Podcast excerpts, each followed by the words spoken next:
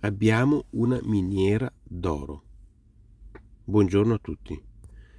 Abbiamo una miniera d'oro. Ma dov'è sta miniera d'oro?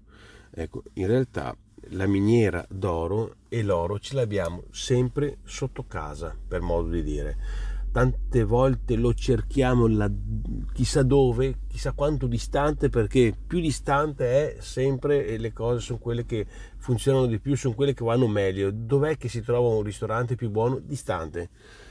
Ma invece no, voglio dire, ho fatto un esempio così, ma per dire che le cose valide, le cose buone, siamo tentati a, a vederle buone se sono distanti se conosciamo delle persone che stanno distante, evidentemente hanno più valore. Invece la verità è contraria, esattamente l'opposto.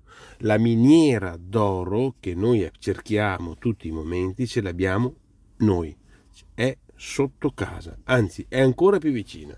La vera miniera d'oro è quella che produce idee gratuitamente.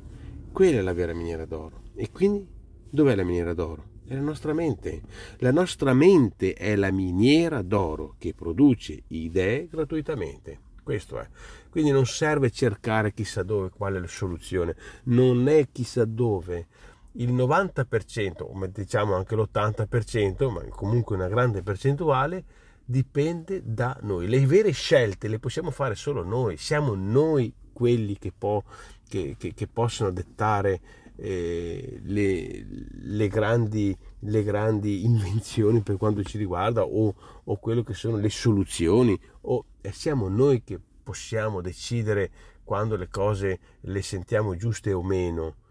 E siamo noi la miniera d'oro, non gli altri, noi. Quindi impariamo a credere in noi stessi, evitiamo quindi eh, di eh, pensare che sia sempre all'esterno la soluzione. Siamo noi la miniera d'oro, impariamo a capire questo e viviamo con questa certezza e eh, l'invito è di avere molta più fiducia in noi stessi piuttosto che negli altri. Impariamo ad avere fiducia in noi stessi che allora riusciremo a capire meglio anche l'interpretazione che potrebbero dare casomai gli altri.